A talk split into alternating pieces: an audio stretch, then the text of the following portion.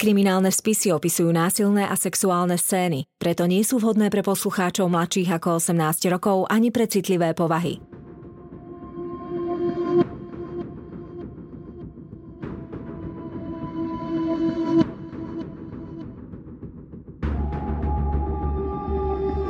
Spáchali ťažký zločin a pred spravodlivosťou sa im nepodarilo skryť. Na ich prípadoch pracovali len tí najlepší vyšetrovatelia. Každý z nich má v policajnom archíve svoj spis.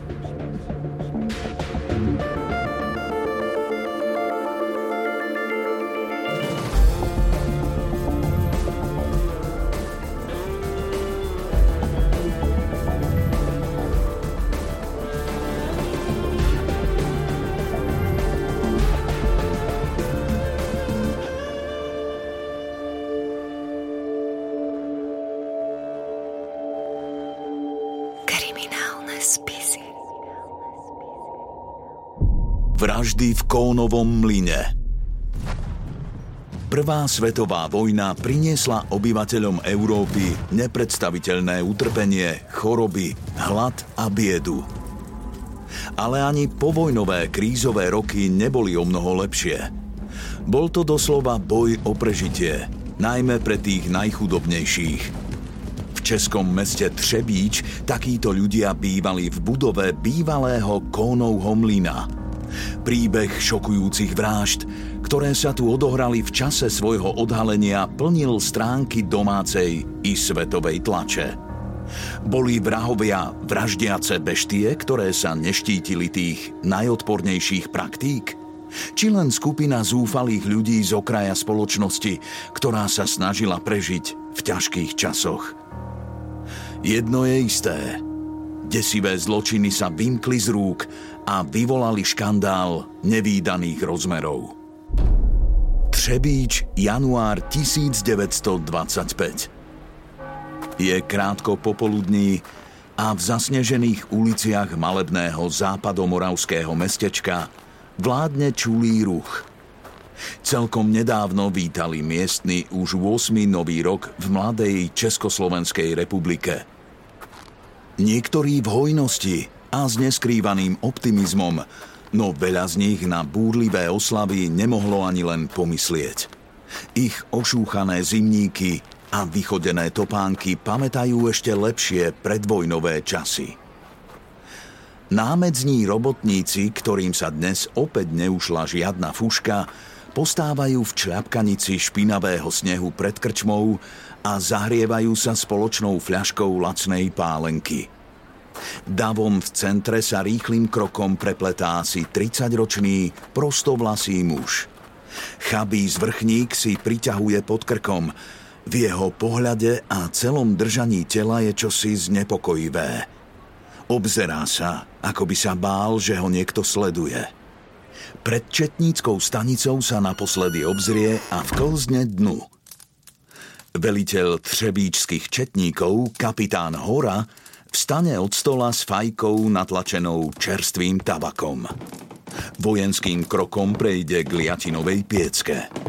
Jeho naleštené čierne čižmy prísne klopkajú po parketách.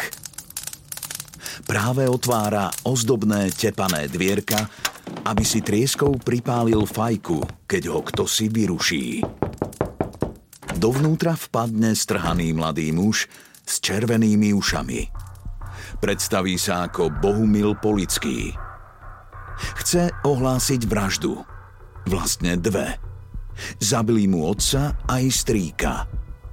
Hora si ten prípad i hneď vybaví. Pred šiestimi rokmi spolu s dobrovoľníkmi prečesávali mesto i okolie, no bratia Polický zmizli bez stopy. Ľudia, s ktorými som hovoril, tvrdili, že vaši príbuzní odišli do zahraničia. Ozve sa napokon hora. Bohumil sa nemieni vzdať. Sadne si na tonetku pred písacím stolom. Tvrdí to Jozef Fejta. No práve on ich zniesol zo sveta. Bohuž sa rozhovorí. Večer v krčme mu akýsi muž tvrdil, že obuvník Fejta vie, kde ležia telá jeho rodinných príslušníkov – Otec zmizol deň pred kolkovaním bankoviek. Mal pri sebe veľkú hotovosť a Fejta o tom vedel. Spája pred policajtom skladačku príbehu. Četnícky veliteľ zamyslene vyfúkne dym z fajky. Musí uznať, že čo si na tom celom smrdí. O týždeň neskôr stojí hora s niekoľkými podriadenými na najhoršej adrese v mestečku. Kónov mlyn.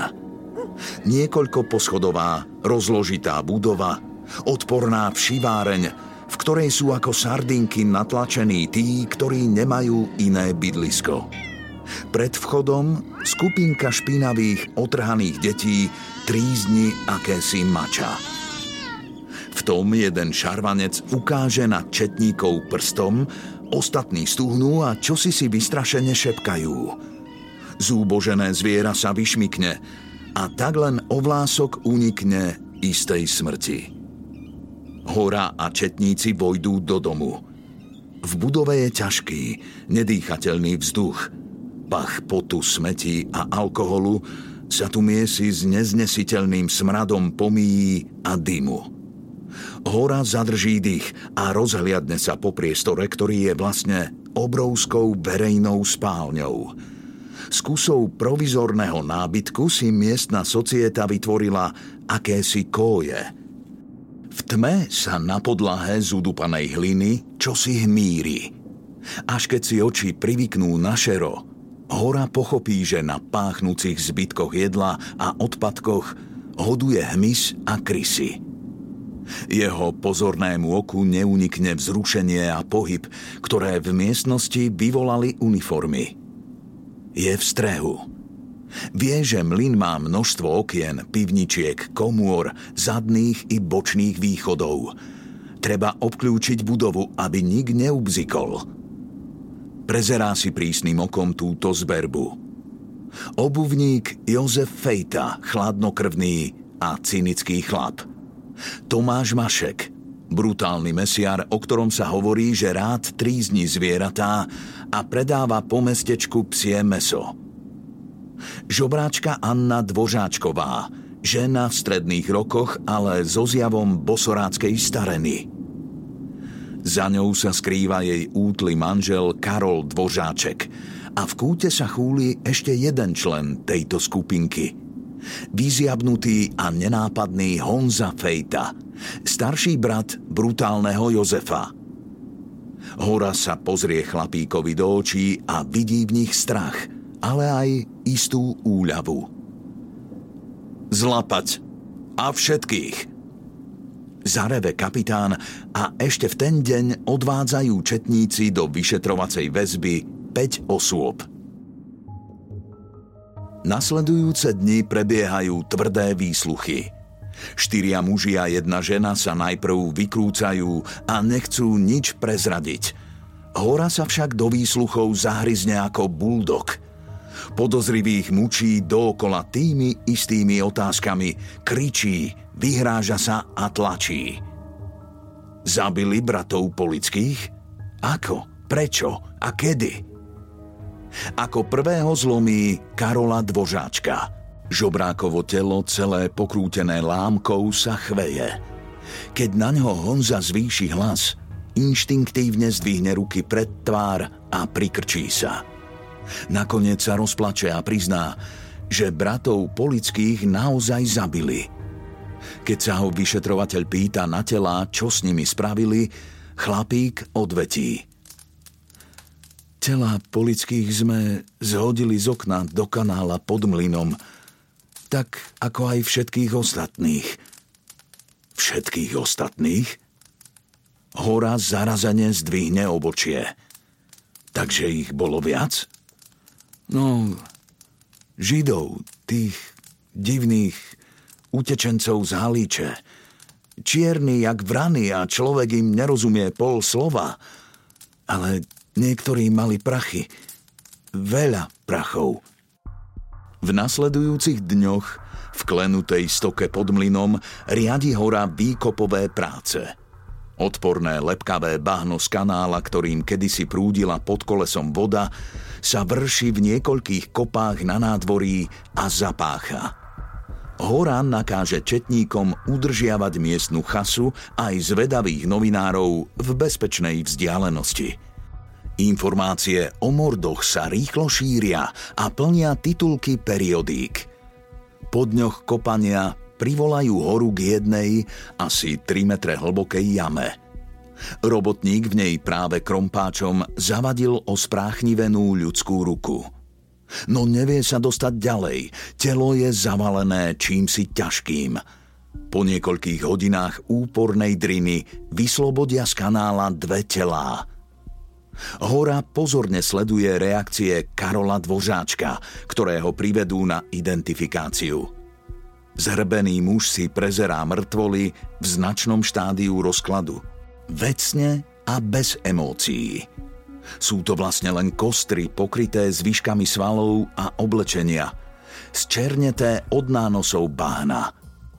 Karol zavadí pohľadom o pomerne dobre zachované topánky obetí. Toto je Bartolomnej Polický. Ukáže bez zaváhania na telo vo vysokých čižmách. Telo Matouša Polického identifikuje podľa šnurovacích poltopánok. Omyl nepripúšťa. V nasledujúcich mesiacoch Hora intenzívne pracuje na zhromažďovaní ďalších dôkazov.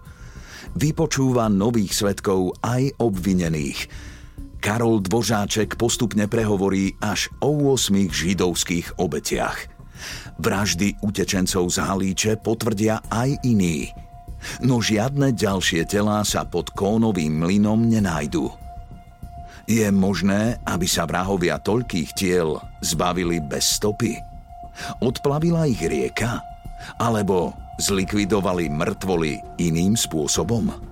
Odpoveď na tieto otázky naznačí výpoveď Honzu Fejtu, ktorého zatknú s druhou vlnou obvinených.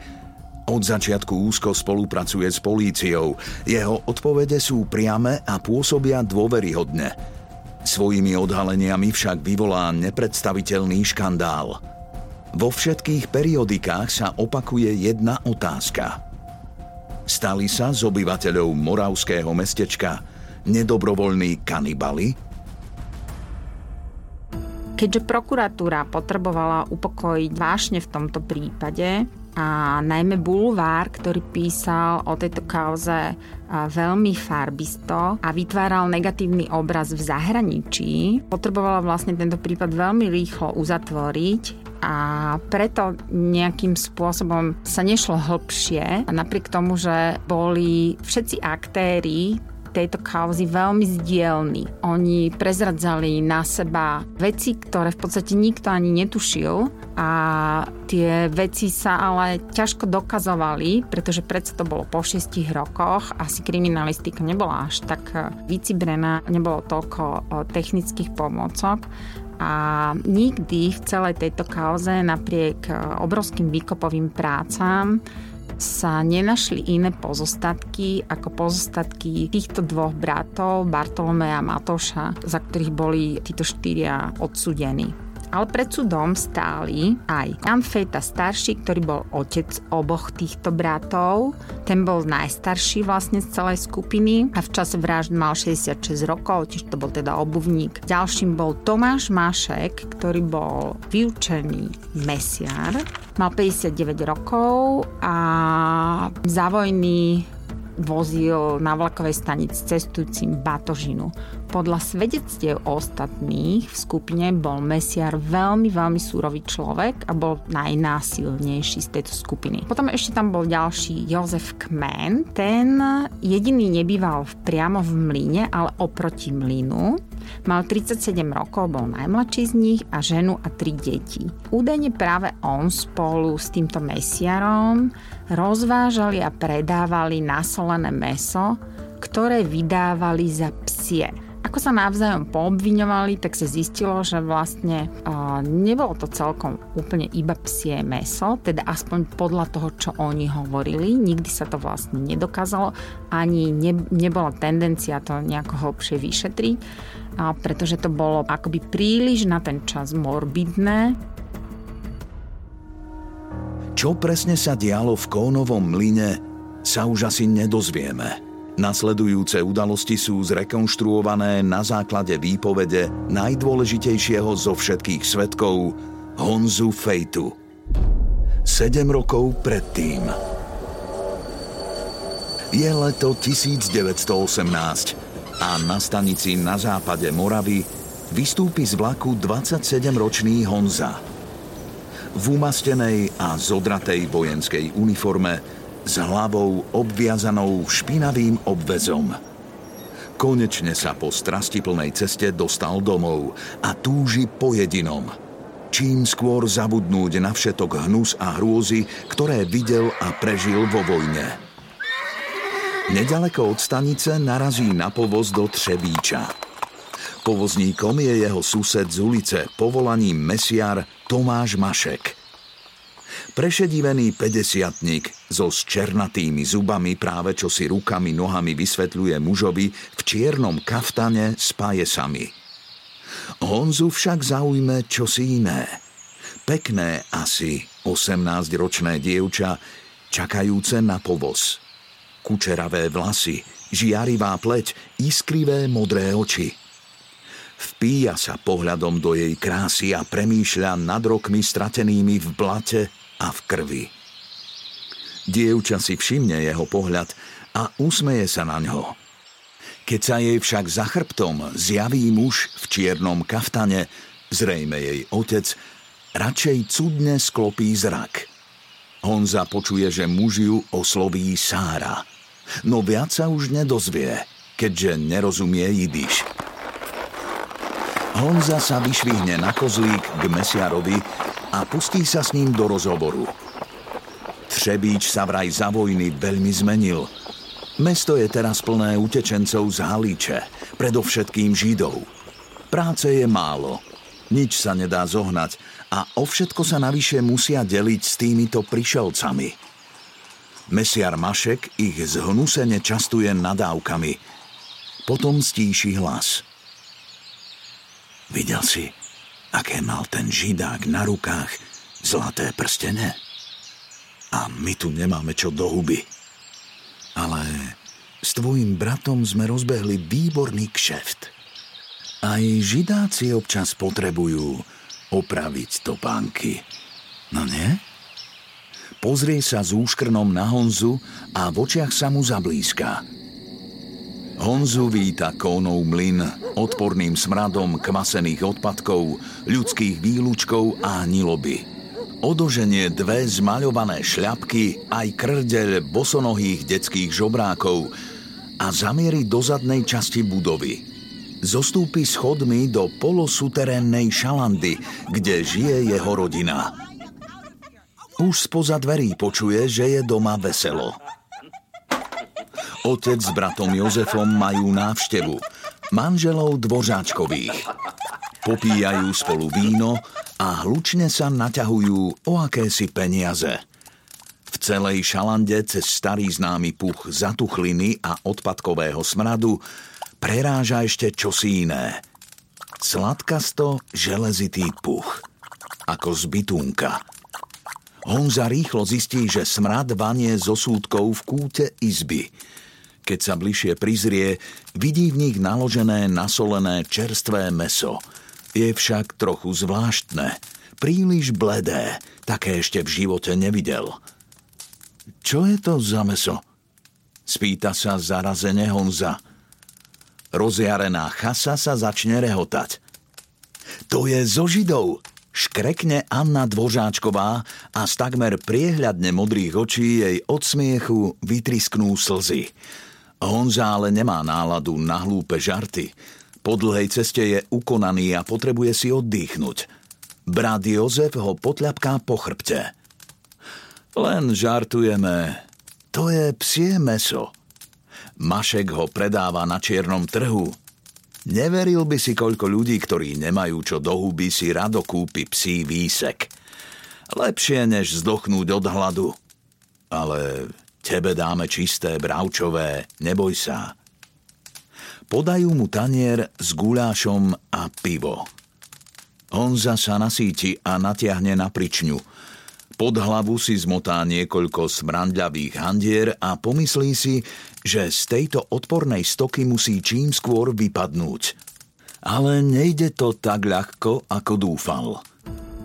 Dôležitými faktami z tohto prípadu sú čas, kedy sa vraždy odohrali. Hovoríme o Prvej svetovej vojne, počas ktorej sa mala väčšina vlastne vražd odohrať a tá posledná, ktorá vlastne spustila vyšetrovanie následne o 6 rokov, sa odohrala v roku 1919, čiže na konci vojny v podstate rok po. A miesto, kde sa vraždy udiali, bolo mesto Třebíč, čo je na Morave a stalo sa to v Kónovom mlyne, čo bol chudobinec zriadený mestom Třebíč. Osadenstvo v tomto chudobinci tvorili väčšinou ľudia, teda muži, ženy, ale celé rodiny z okraja spoločnosti.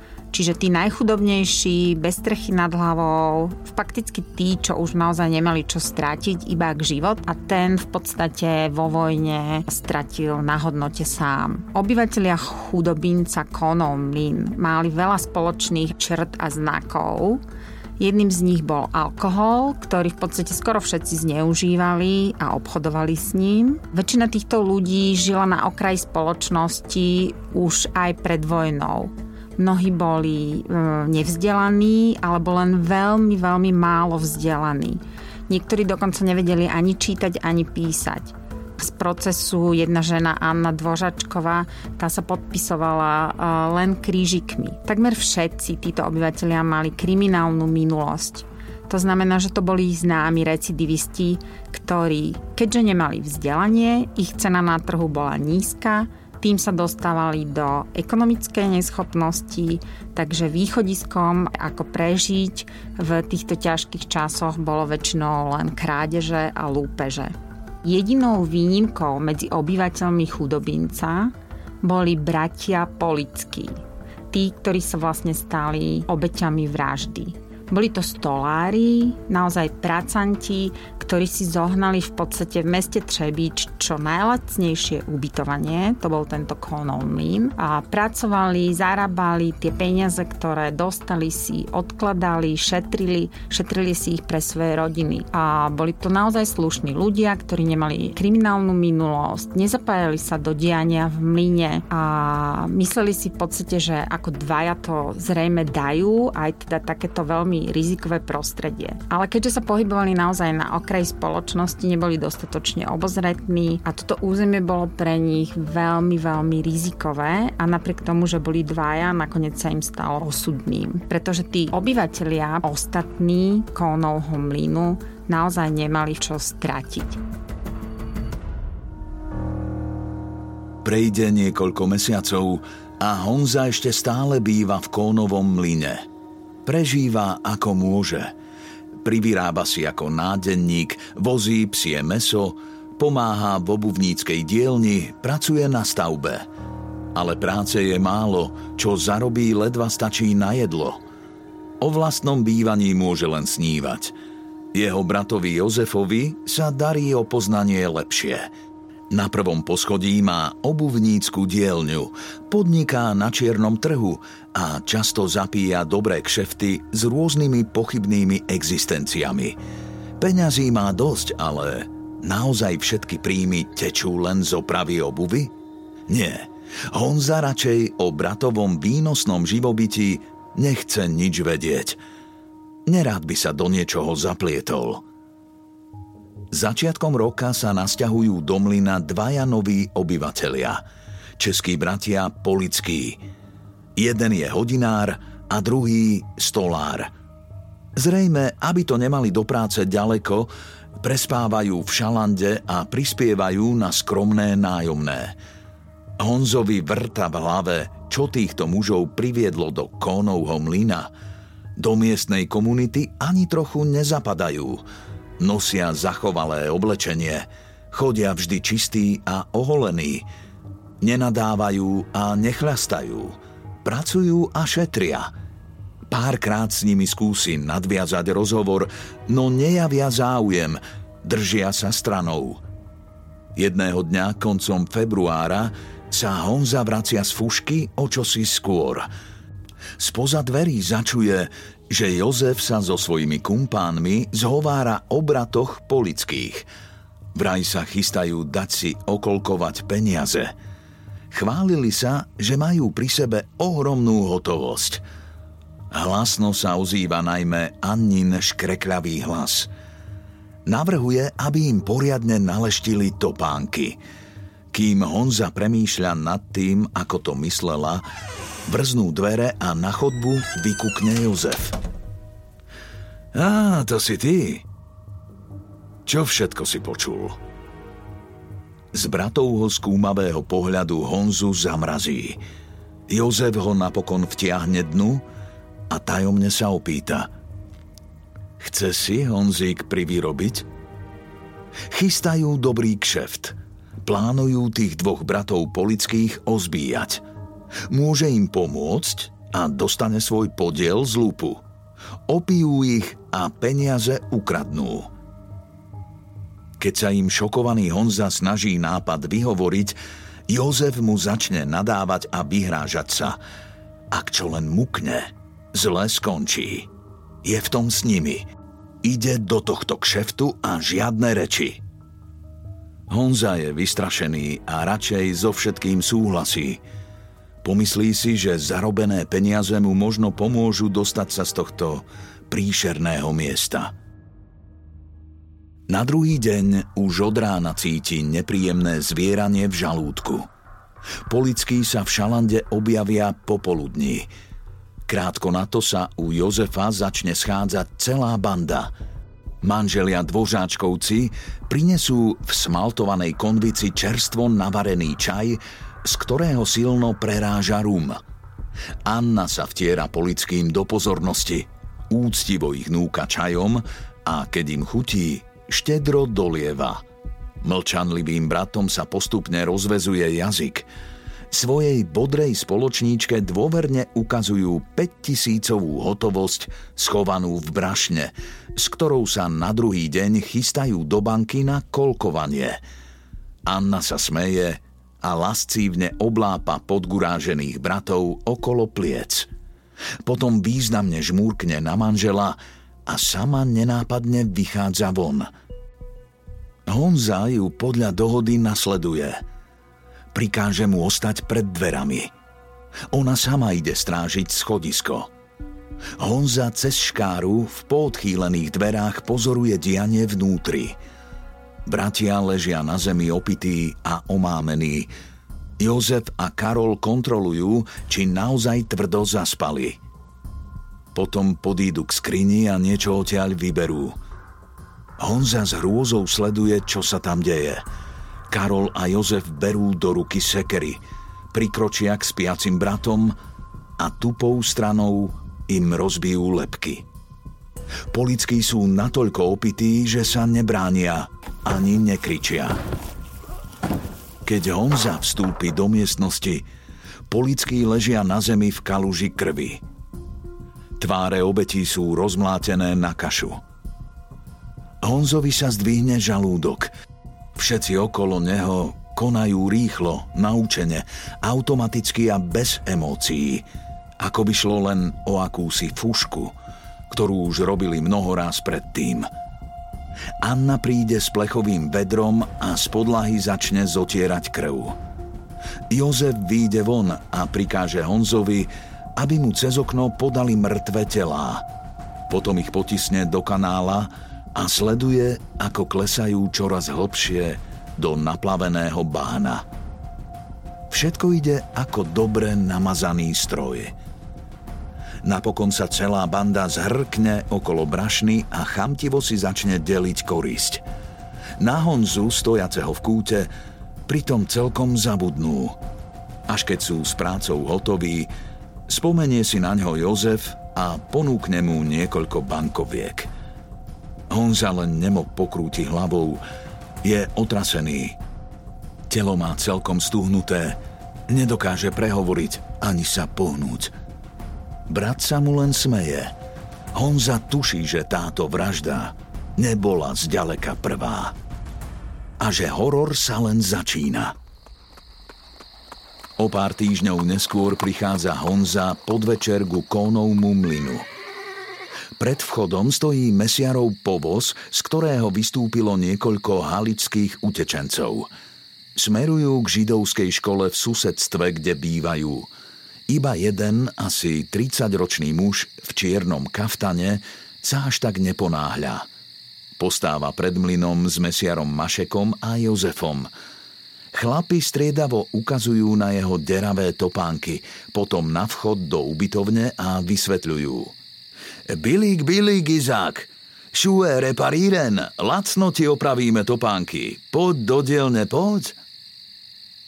Zdá sa, že Izákovi sa ich návrh pozdáva. Vojde do mlyna. Jozef zdrapí Honzu za rukáv košele a uškrnie sa na ňo. Poď, pomôžeš nám s ním. Budeš strážiť. Oči má podliate krvou a páchne z neho alkohol. Honza sa mu neodváži odporovať. Nič netušiaci Izák kráča cez preplnenú hlavnú spálňu a potom s pleťou tmavých chodieb. Honza sa vlečie za nimi ako na popravu. Už tuší, čo sa tam bude odohrávať. Celkom nečakane sa z jedného tmavého výklenku vynorí ďalší Jozefov kumpán so sekerou a naznačí Honzovi, že má mlčať.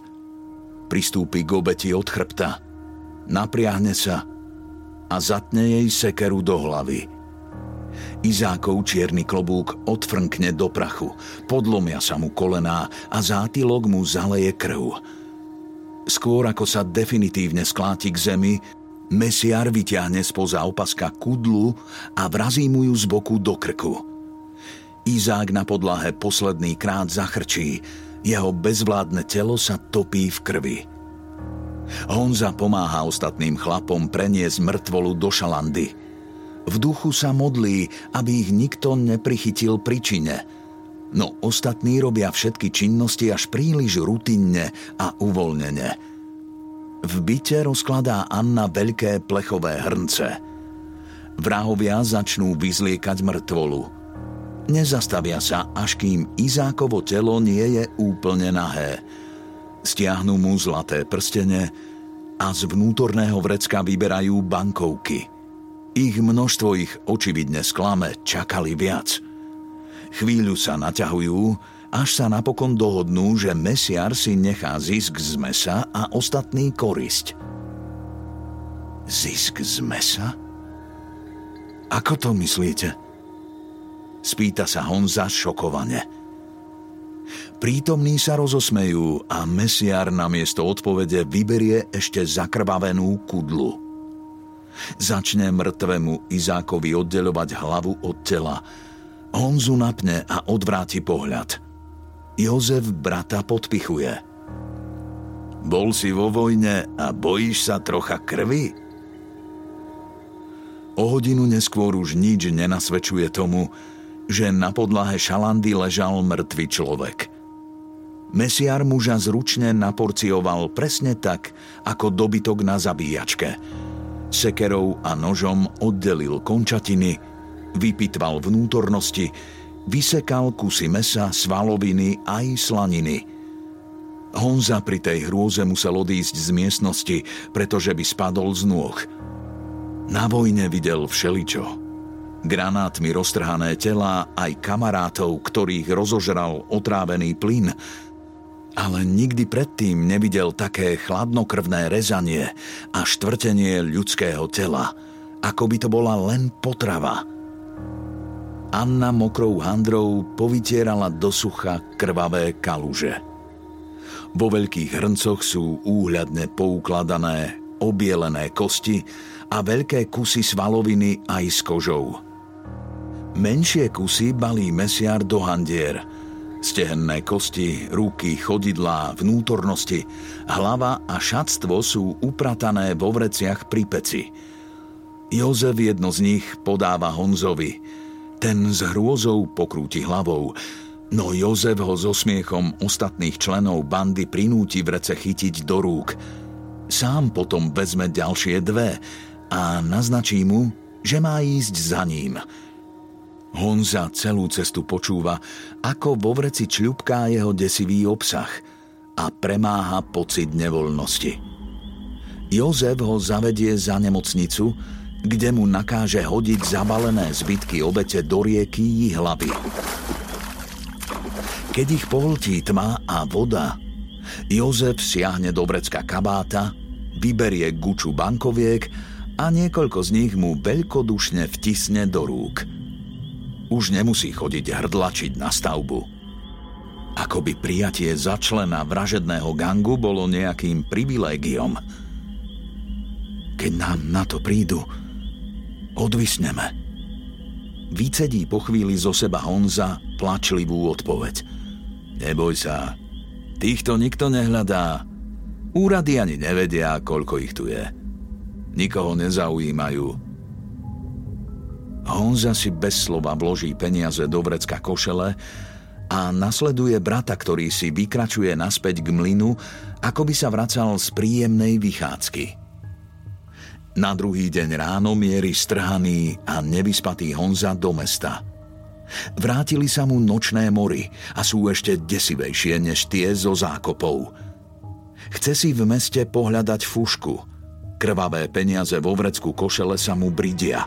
Keď prechádza okolo mesiarovho domu, vidí, ako žobráčka Anna berie plechové hrnce, v ktorých včera večer videl ležať kusy naporciovaného človeka – Nádoby sú vyumývané, po príšernom tajomstve nie je ani stopy.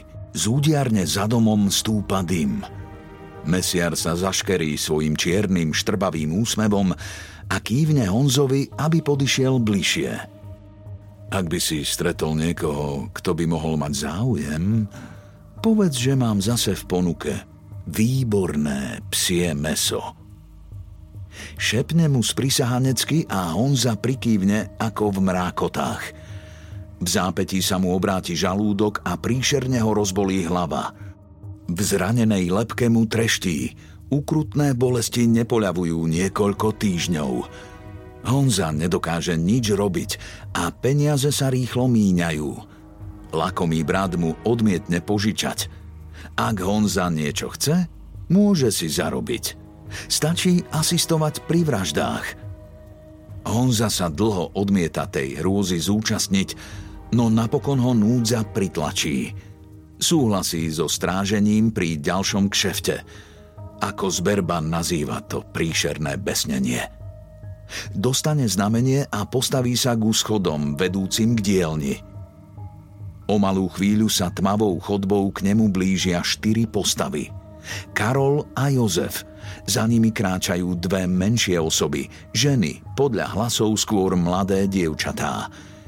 Keď sa vynoria z tmy, Honza spozná v jednej z nich Sáru, dievčinu, ktorá ho očarila na vlakovej stanici.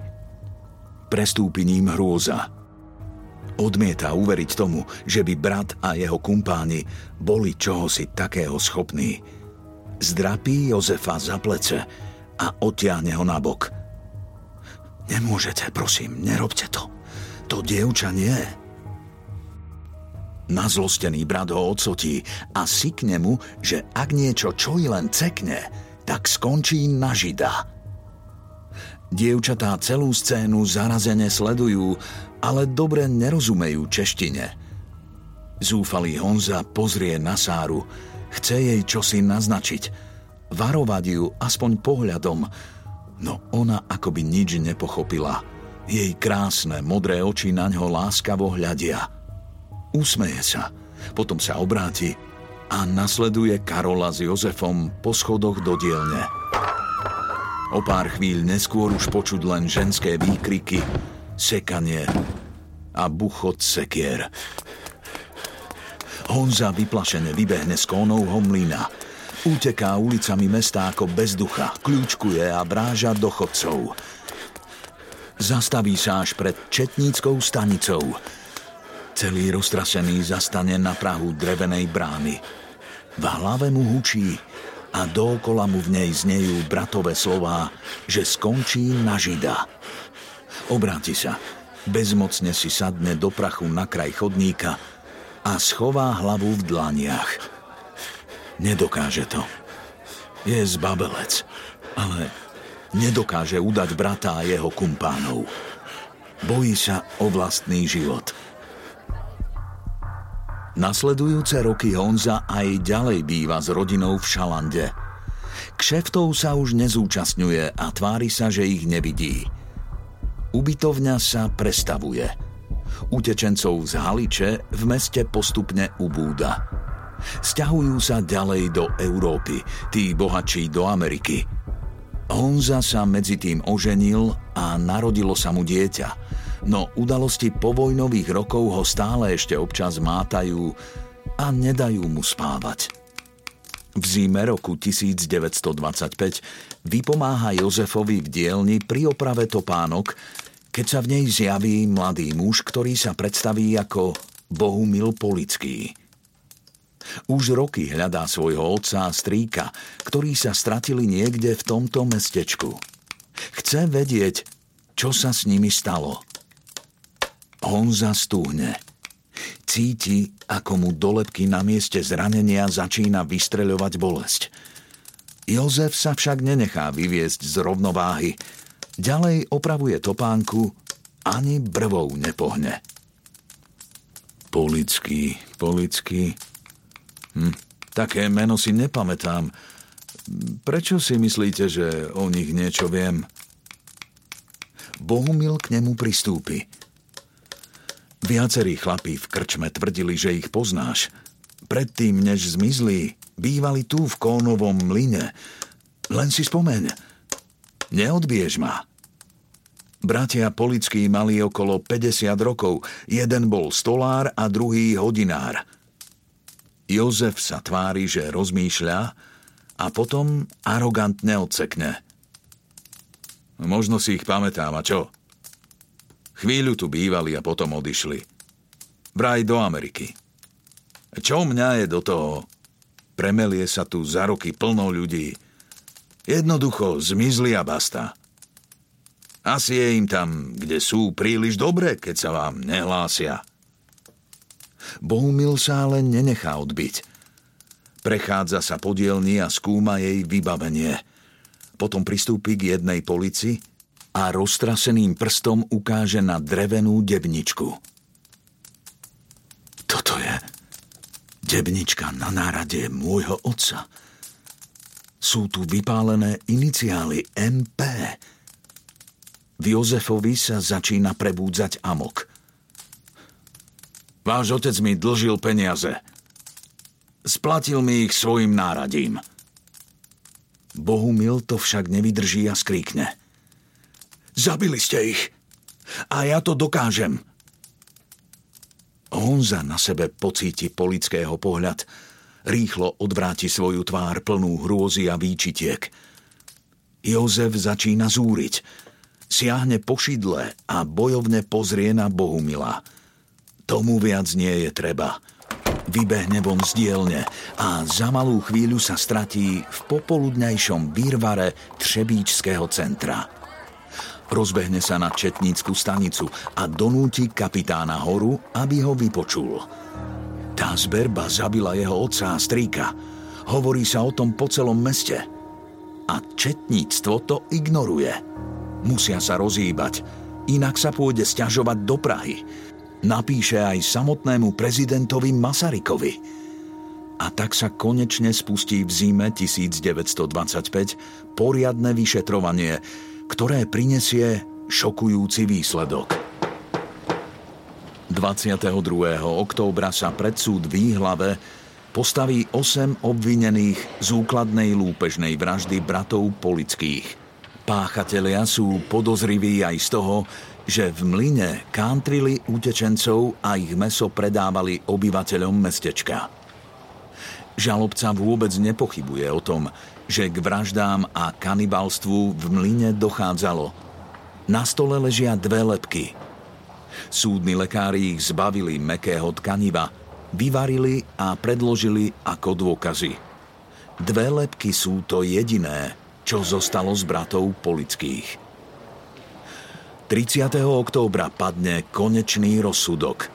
Jozefa Fejtu, Karla Dvořáčka a Annu Dvořáčkovú odsúdia na ťažký doživotný žalár. Honza dostane trest 10 mesiacov ťažkého žalára. Keďže však už časť svojho trestu strávil vo vyšetrovacej väzbe, putuje za mreže len na dva mesiace. Ďalších štyroch obvinených, medzi nimi aj mesiara Tomáša Mašeka, súd oslobodí. Prvým podozrivým bol Jozef Fejta, ten mal v čase spáchania vražd 32 rokov, bol ženatý, mal tri deti a živil sa ako obuvník. Bol v podstate z obuvníckej rodiny a všetci muži v tejto rodine boli obuvníci. Akurát on svoje remeslo v podstate využíval akurát na nalákanie obetí Nikdy v ňom nejak veľmi nepracoval, ľudia nemali veľmi na topánky, skôr si zháňali obživu a najprv išli peniaze teda na jedlo až potom vlastne na obu, ktorú síce potrebovali, ale na tu asi neostávalo, čiže práce bolo málo. Bol obžalovaný z úkladnej vraždy dvoch holičkých utečencov, bratov Bartolomeja a Matouše Polických, a trest pre Jozefa Fajta znel doživotie v najťažšom väzení a neskôr teda bol tento, tento trest prekvalifikovaný na trest smrti, ale prezidentom Masarykom, ktorý bol proti akémukoľvek trestu smrti, bol znovu zmiernený na doživotie.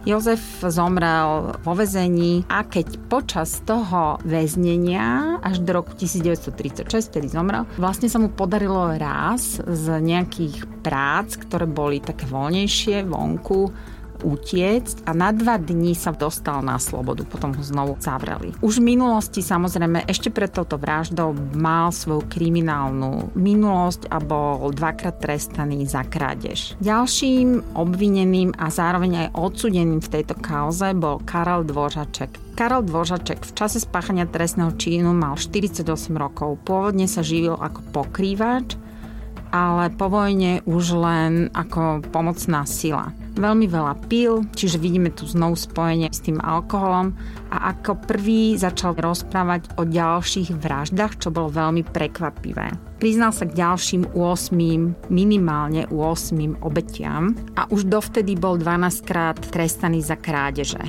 Bol ženatý, mal 9 detí s Annou Dvořáčkovou. To bola tá, ktorá bola úplne nevzdelaná, ktorá nevedela ani čítať, ani písať. Tak o tejto žene, ktorá bola teda jediná, jediná žena, ktorá bola odsudená za tieto vraždy Bartolomea a Matouša, tu celá tá partička označovala často za mozog celej akcie. Tú, ktorá vymyslela, že ako nalákajú ľudí, ktorí majú peniaze a potom ich ovalia, zabijú, zoberú si tie peniaze.